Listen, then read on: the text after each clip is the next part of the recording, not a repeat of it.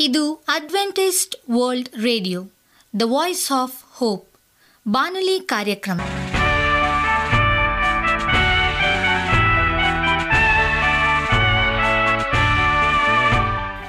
ನಮಸ್ಕಾರ ಪ್ರೀತಿಯ ಕೇಳುಗರೆ, ನಾನು ನಿಮ್ಮ ಆಕಾಂಕ್ಷ ಪಾಲ್. ನಮ್ಮ ನಿಲಯದ ಕನ್ನಡ ಕಾರ್ಯಕ್ರಮಕ್ಕೆ ತಮ್ಮೆಲ್ಲರಿಗೂ ಆತ್ಮೀಯ ಸುಸ್ವಾಗತ. ಮುಂದಿನ ಮೂವತ್ತು ನಿಮಿಷಗಳಲ್ಲಿ ಸುಮಧುರ ಹಾಡುಗಳು ಹಾಗೂ ದೇವರ ವಾಕ್ಯವನ್ನು ಕೇಳೋಣ. ಈ ಕಾರ್ಯಕ್ರಮವು ನಿಮಗೆ ಸಂತೋಷ ತರಲೆಂದು ದೇವರಲ್ಲಿ ಪ್ರಾರ್ಥಿಸುತ್ತೇವೆ. ಈ ಕಾರ್ಯಕ್ರಮದ ಪ್ರಾರಂಭದಲ್ಲಿ ಸುಮಧುರ ಗೀತೆಯನ್ನು ಆಲಿಸೋಣ.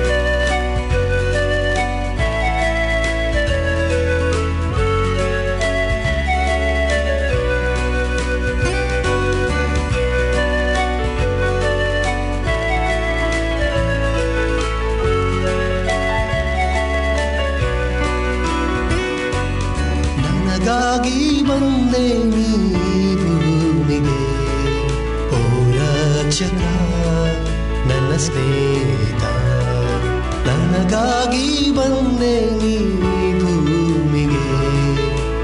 ರಕ್ಷಕ, ನನ್ನ ಸ್ನೇಹಿತ, ಪಾಪದ ಬಲೆಯಿಂದ ಬಿಡಿಸಿದೆ ನೀ. ಪಾಪದ ಬಲೆಯಿಂದ ಬಿಡಿಸಿದೆ ನೀ. ನನ್ನ ಬಾಳಿಗೆ ಬೆಳಕಾಗಿ ಬಂದಿರುವೆ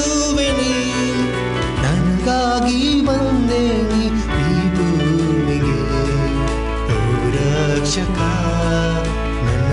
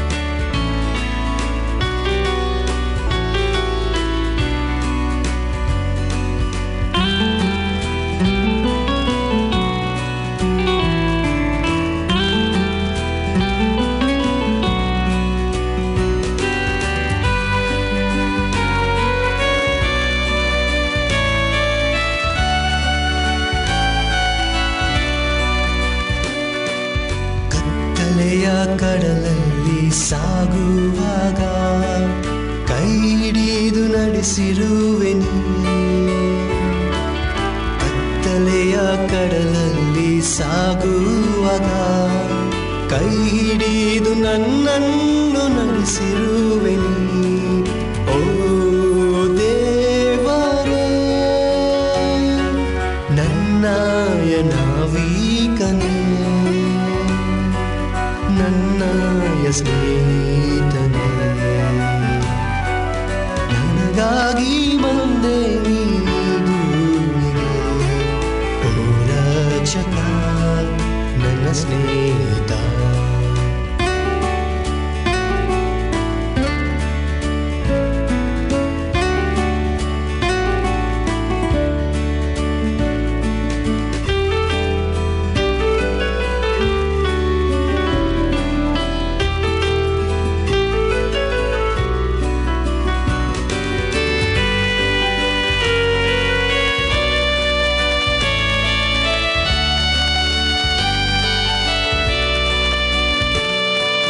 ಶಿಲುಬೇಲಿ ನನಗಾಗಿ ಪ್ರಾಣ ನೀಡಿ ಪಾಪಾವ ಕ್ಷಮಿಸಿದಿನಿ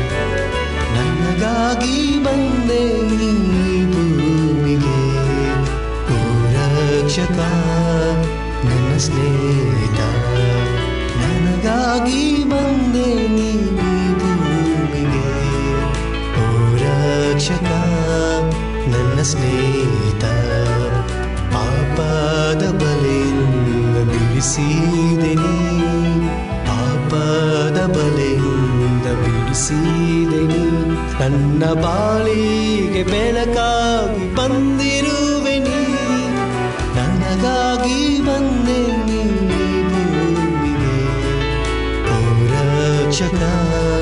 ನನ್ನ ಸ್ನೇಹಿತ ಓ ರಕ್ಷಕ ನನ್ನ ಸ್ನೇಹಿತ. ಓ ರಕ್ಷಕ ನನ್ನ ಸ್ನೇಹಿತ. ನಿಮಗೆ ಸತ್ಯವೇದದ ಬಗ್ಗೆ ಹೆಚ್ಚಿನ ಮಾಹಿತಿ ಬೇಕಾದರೆ ನಮ್ಮ ವಿಳಾಸಕ್ಕೆ ಪತ್ರ ಬರೆಯಿರಿ ಅಥವಾ ದೂರವಾಣಿ ಕರೆ ಮಾಡಿರಿ. ನಮ್ಮ ದೂರವಾಣಿಯ ಸಂಖ್ಯೆ ಒಂಬತ್ತು ಸೊನ್ನೆ ಆರು ಸೊನ್ನೆ ಆರು ಎಂಟು ನಾಲ್ಕು ಏಳು ಏಳು ಮೂರು. ಹಾಗೂ ಎಂಟು ಮೂರು ಒಂಬತ್ತು ಸೊನ್ನೆ ಆರು ಸೊನ್ನೆ ಐದು ಎರಡು ಒಂಬತ್ತು ಒಂಬತ್ತು. ನಮ್ಮ ವಿಳಾಸ Adventist Media Centre S D A Mission Compound, Salisbury Park, Market Yard Post, Pune ನಾಲ್ಕು ಒಂದು ಒಂದು ಸೊನ್ನೆ ಮೂರು ಏಳು, ಮಹಾರಾಷ್ಟ್ರ. ಈಗ ನಮ್ಮ ಬಾನಲಿ ಬೋಧಕರಾದಂಥ ಸುರೇಂದ್ರ ರವರಿಂದ ದೇವರ ವಾಕ್ಯವನ್ನು ಕೇಳೋಣ.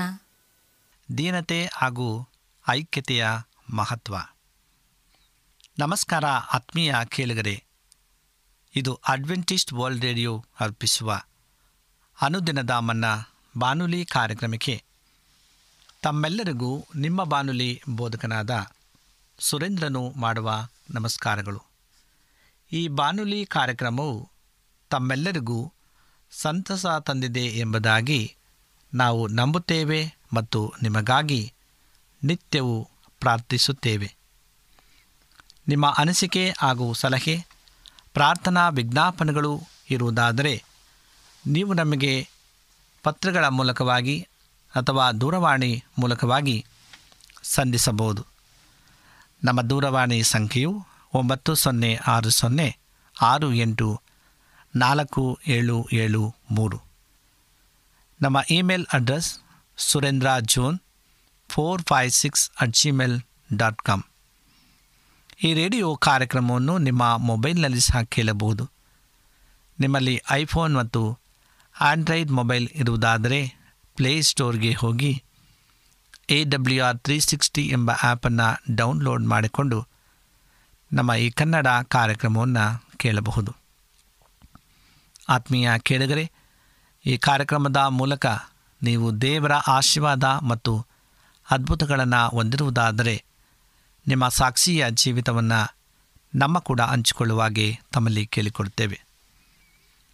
ಈ ದಿನ ಸತ್ಯವೇದ ಭಾಗದಿಂದ ಆರಿಸಿಕೊಂಡಂಥ ಶಿರುನಾಮೆಯು ದೀನತೆ ಹಾಗೂ ಐಕ್ಯತೆಯ ಮಹತ್ವ ಎಂಬುದಾಗಿ. ಎಪೇಸದವರ ಬರೆದ ಪತ್ರಿಕೆ ನಾಲ್ಕನೆಯ ದೇಹ ಒಂದು ಮತ್ತು ಎರಡನೇ ವಚನವು ಹೀಗೆ ನಾವು ಓದುತ್ತೇವೆ. ನೀವು ದೇವರಿಂದ ಕರೆಯಲ್ಪಟ್ಟವರಾದ ಕಾರಣ ಯೋಗ್ಯರಾಗಿ ನಡೆದುಕೊಳ್ಳಬೇಕೆಂದು ಕರ್ತನ ಸೇವೆಯಲ್ಲಿ ಸೇವಕನಾದ ನಾನು ನಿಮ್ಮನ್ನು ಪ್ರಬೋಧಿಸುತ್ತೇನೆ. ನೀವು ಸಂಪೂರ್ಣ ದೀನತೆ ಮತ್ತು ಸಾತ್ವಿಕತೆಯಿಂದ ನಡೆದು ಪ್ರೀತಿ ಸಹನೆಯಿಂದ ಒಬ್ಬರನ್ನೊಬ್ಬರು ಸಹಿಸಿಕೊಳ್ಳಿರಿ ಎಂಬುದಾಗಿ. ಅನೇಕ ಬಾರಿ ನಾನು ಹೇಳಿರುವಂತೆ ಕ್ರೈಸ್ತಿಯ ಜೀವನದ ಮೂರು ರಹಸ್ಯಗಳು ಯಾವುದೆಂದರೆ ಅದು ದೀನತೆ ದೀನತೆ ಮತ್ತು ದೀನತೆ. ಪ್ರತಿಯೊಂದು ವಿಷಯವು ಇಲ್ಲಿಂದಲೇ ಪ್ರಾರಂಭವಾಗುತ್ತದೆ. ಏಸು ತನ್ನನ್ನು ತಗ್ಗಿಸಿಕೊಂಡು ಹೇಳಿದ ಮಾತು, ನಾನು ಸಾತ್ವಿಕನೂ ದೀನ ಮನಸ್ಸುಳ್ಳವನೂ ಆಗಿರುವುದರಿಂದ ನನ್ನ ನೊಗವನ್ನು ನಿಮ್ಮ ಮೇಲೆ ತೆಗೆದುಕೊಂಡು ನನ್ನಲ್ಲಿ ಕಲಿತುಕೊಳ್ಳಿರಿ ಎಂಬುದಾಗಿ ಮತ ಹನ್ನೊಂದು, ಇಪ್ಪತ್ತು, ಒಂಬತ್ತರಲ್ಲಿ ಇರ್ತದೆ ಅವರು ತನ್ನಿಂದ ಕಲಿತುಕೊಳ್ಳಲಿ ಎಂದು ನಮಗೆ ತೋರಿಸಿದ್ದು ಕೇವಲ ಎರಡು ವಿಷಯಗಳನ್ನು. ದೀನತೆ ಮತ್ತು ಸಾತ್ವಿಕತೆ ಅಥವಾ ಸೌಮ್ಯ ಭಾವ. ಏಕೆ? ಏಕೆಂದರೆ ಆದಾಮನ ಮಕ್ಕಳಾದ ನಾವೆಲ್ಲರೂ ಗರ್ವಿಗಳು ಮತ್ತು ಕಠಿಣ ಹೃದಯಗಳು ಆಗಿದ್ದೇವೆ. ನೀವು ಭೂಲೋಕದಲ್ಲಿ ಒಂದು ದೈವಿಕ ಜೀವಿತವನ್ನು ತೋರಿಸಿಕೊಡಲು ಇಚ್ಛಿಸಿದರೆ ಅದನ್ನು ಮೊದಲನೇದಾಗಿ ಸುವಾರ್ಥ ಪ್ರಸಾರ ಬೋಧನೆಗೆ ಸತ್ಯವೇದದ ಉಪದೇಶ ಅಥವಾ ಸಮಾಜ ಸೇವೆ ಮೂಲಕ ತೋರಿಸಲು ಸಾಧ್ಯವಿಲ್ಲ.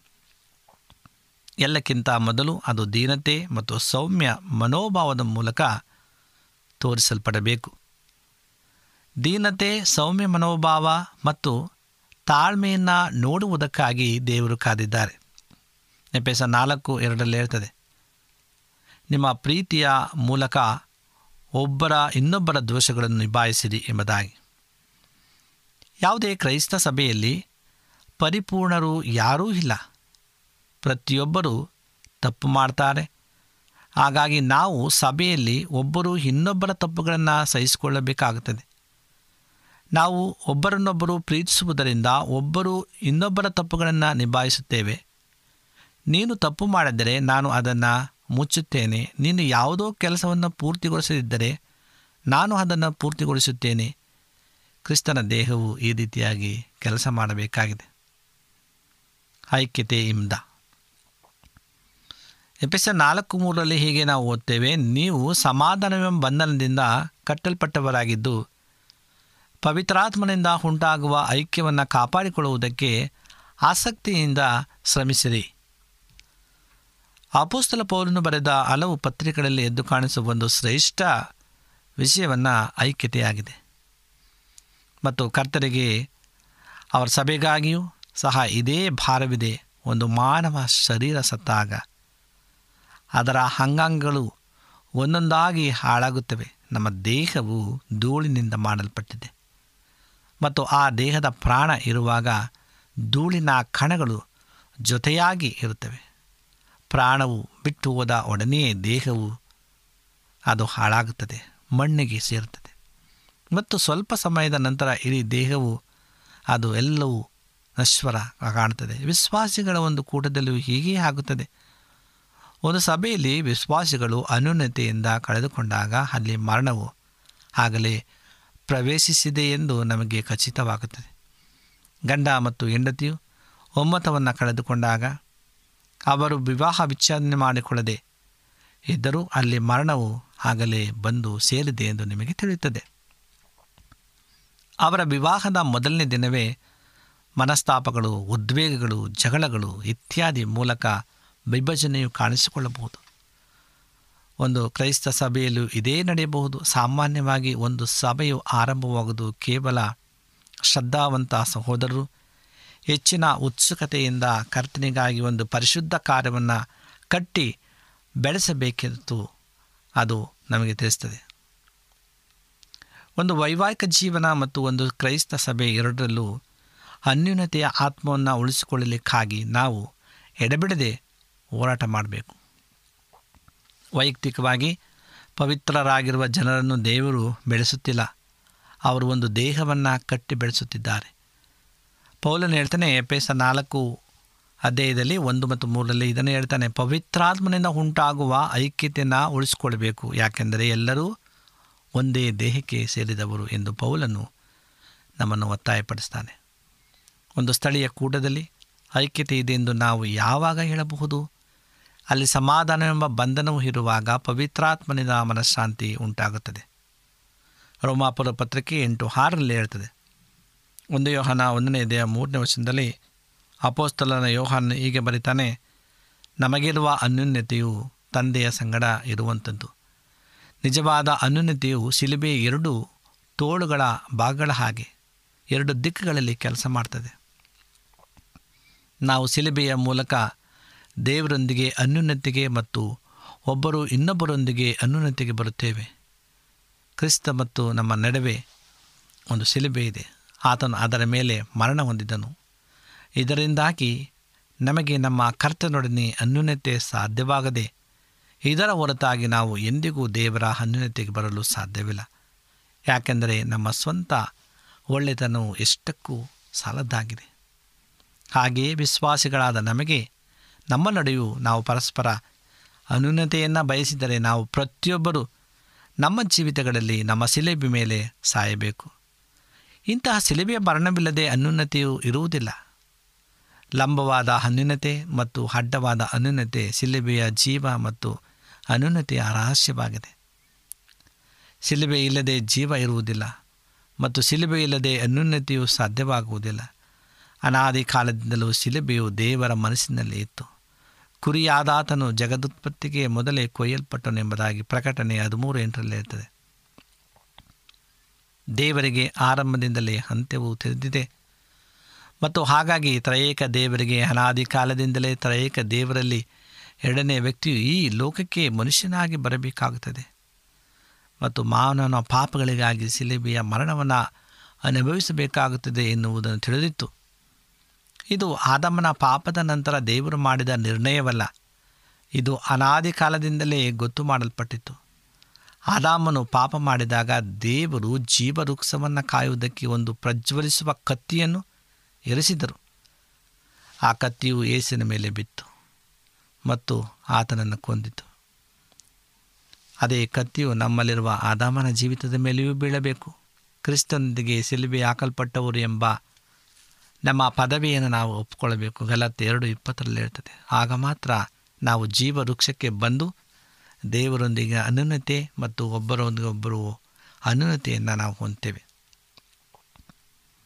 ಅಪೋಸ್ತಲ ಯೋಹಾನನು ಹೇಳಿರುವಂತೆ ಪರಿಪೂರ್ಣ ಸಂತೋಷವು ಅನ್ಯತೆಯ ಫಲವಾಗಿದೆ ಎಂಬುದಾಗಿ ಒಂದು ಯೋಹಾನ ಒಂದು ನಾಲ್ಕರಲ್ಲಿ ಹೇಳ್ತದೆ. ಸಂತೋಷವು ಕ್ರೈಸ್ತ ಜೀವಿತದಲ್ಲಿ ಪ್ರಮುಖ ಅಂಶವಾಗಿದೆ, ಏಕೆಂದರೆ ಪರಲೋಕದ ಪರಿಸರವು ಸಂತೋಷದಿಂದ ತುಂಬಿದೆ.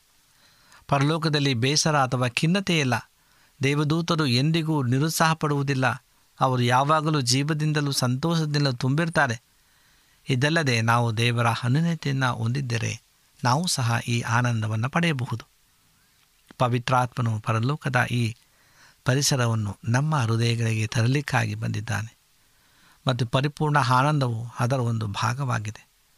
ಸೈತಾನು ನಿಮಗೆ ಹೇಳ ಬಯಸುವ ಮಾತು ಏನೆಂದರೆ, ನೀವು ನಿಮ್ಮ ಜೀವನವನ್ನು ದೇವರಿಗೆ ಸಂಪೂರ್ಣವಾಗಿ ಅರ್ಪಿಸಿದರೆ ಆಗ ಗೋಳಾಟ, ಬೇಸರ, ಕೊರಗು ಮತ್ತು ಅಳುಮುಖ ನಿಮ್ಮ ಪಾಲಾಗುತ್ತದೆ ಎಂಬುದಾಗಿ.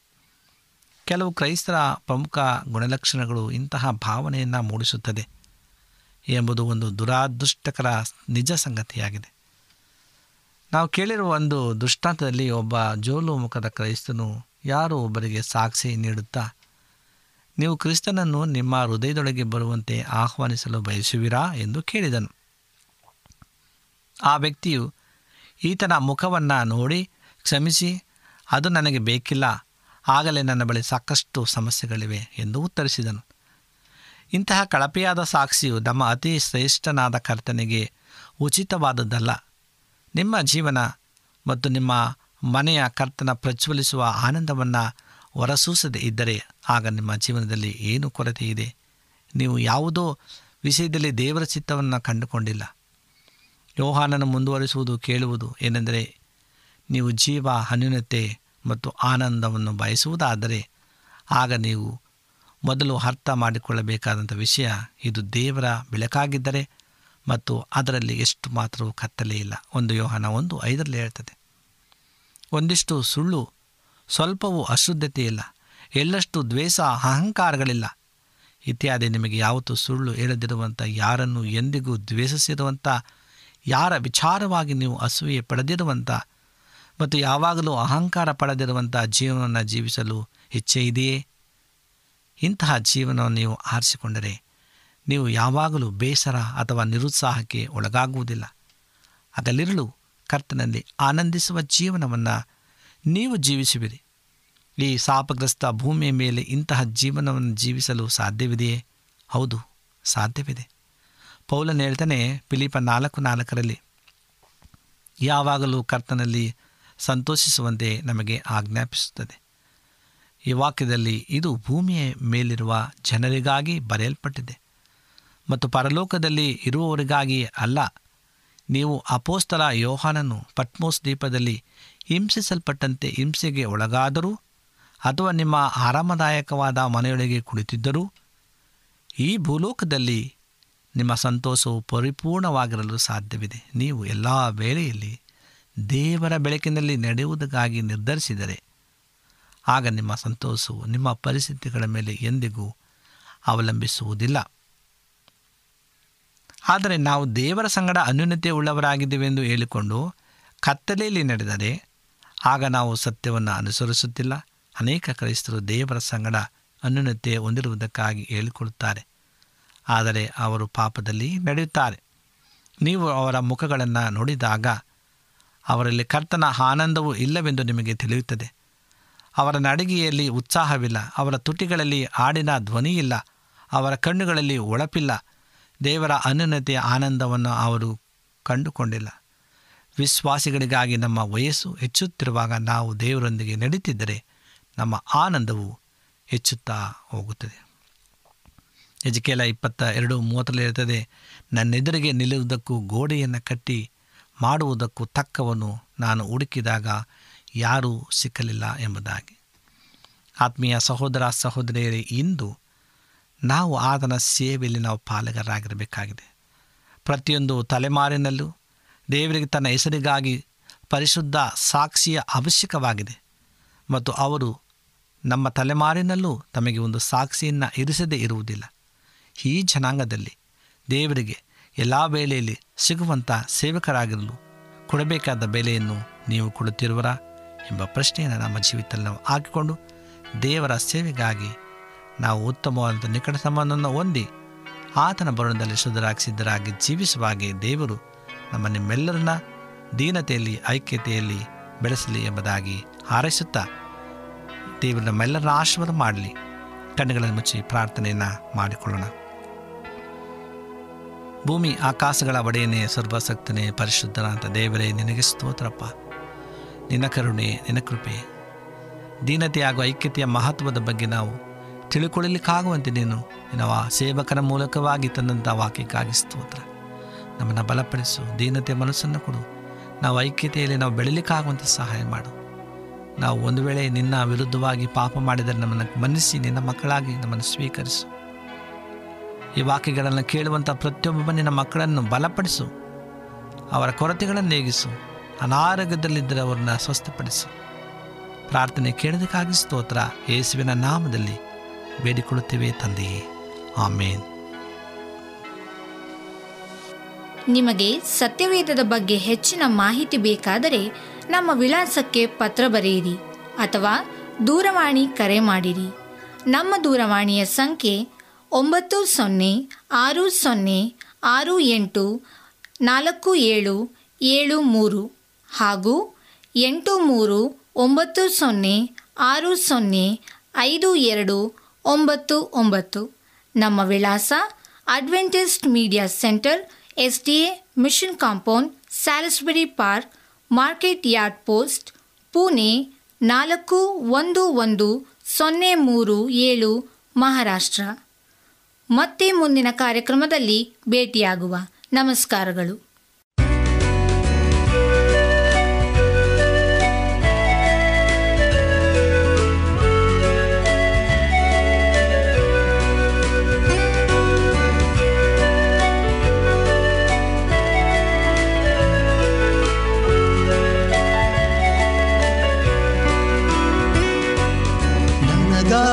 ಬಂದೆ ನೀ ರಕ್ಷಕ ನನ್ನ ಸ್ನೇಹಿತ, ನನಗಾಗಿ ಬಂದೆ ನೀ ಭೂಮಿಗೆ ಓ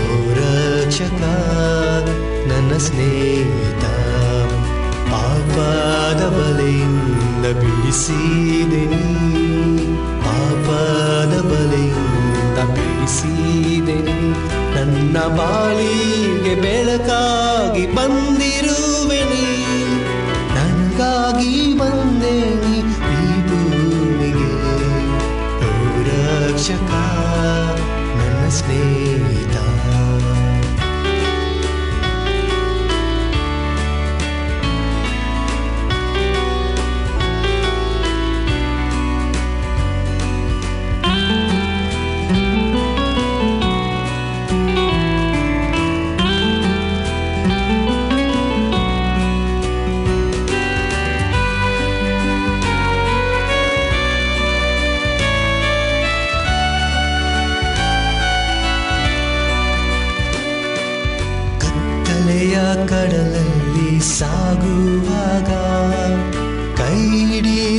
ಹಿಡಿದು ನಡೆಸಿರುವೆ ನೀ ಕತ್ತಲೆಯ ಕಡಲಲ್ಲಿ ಸಾಗುವಾಗ ಕೈ ಹಿಡಿದು ನನ್ನನ್ನು ನಡೆಸಿರುವೆ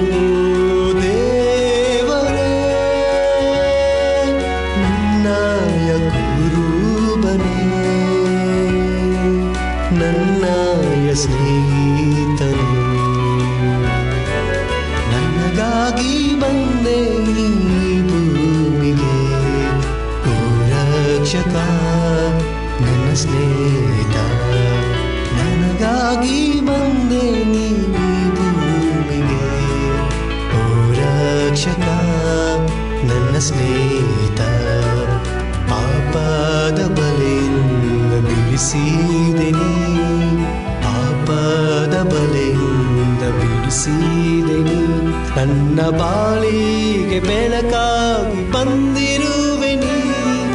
ನನಗಾಗಿ ಬಂದೆ ನೀ ಭೂಮಿಗೆ. ನನ್ನ ಸ್ನೇಹಿತ.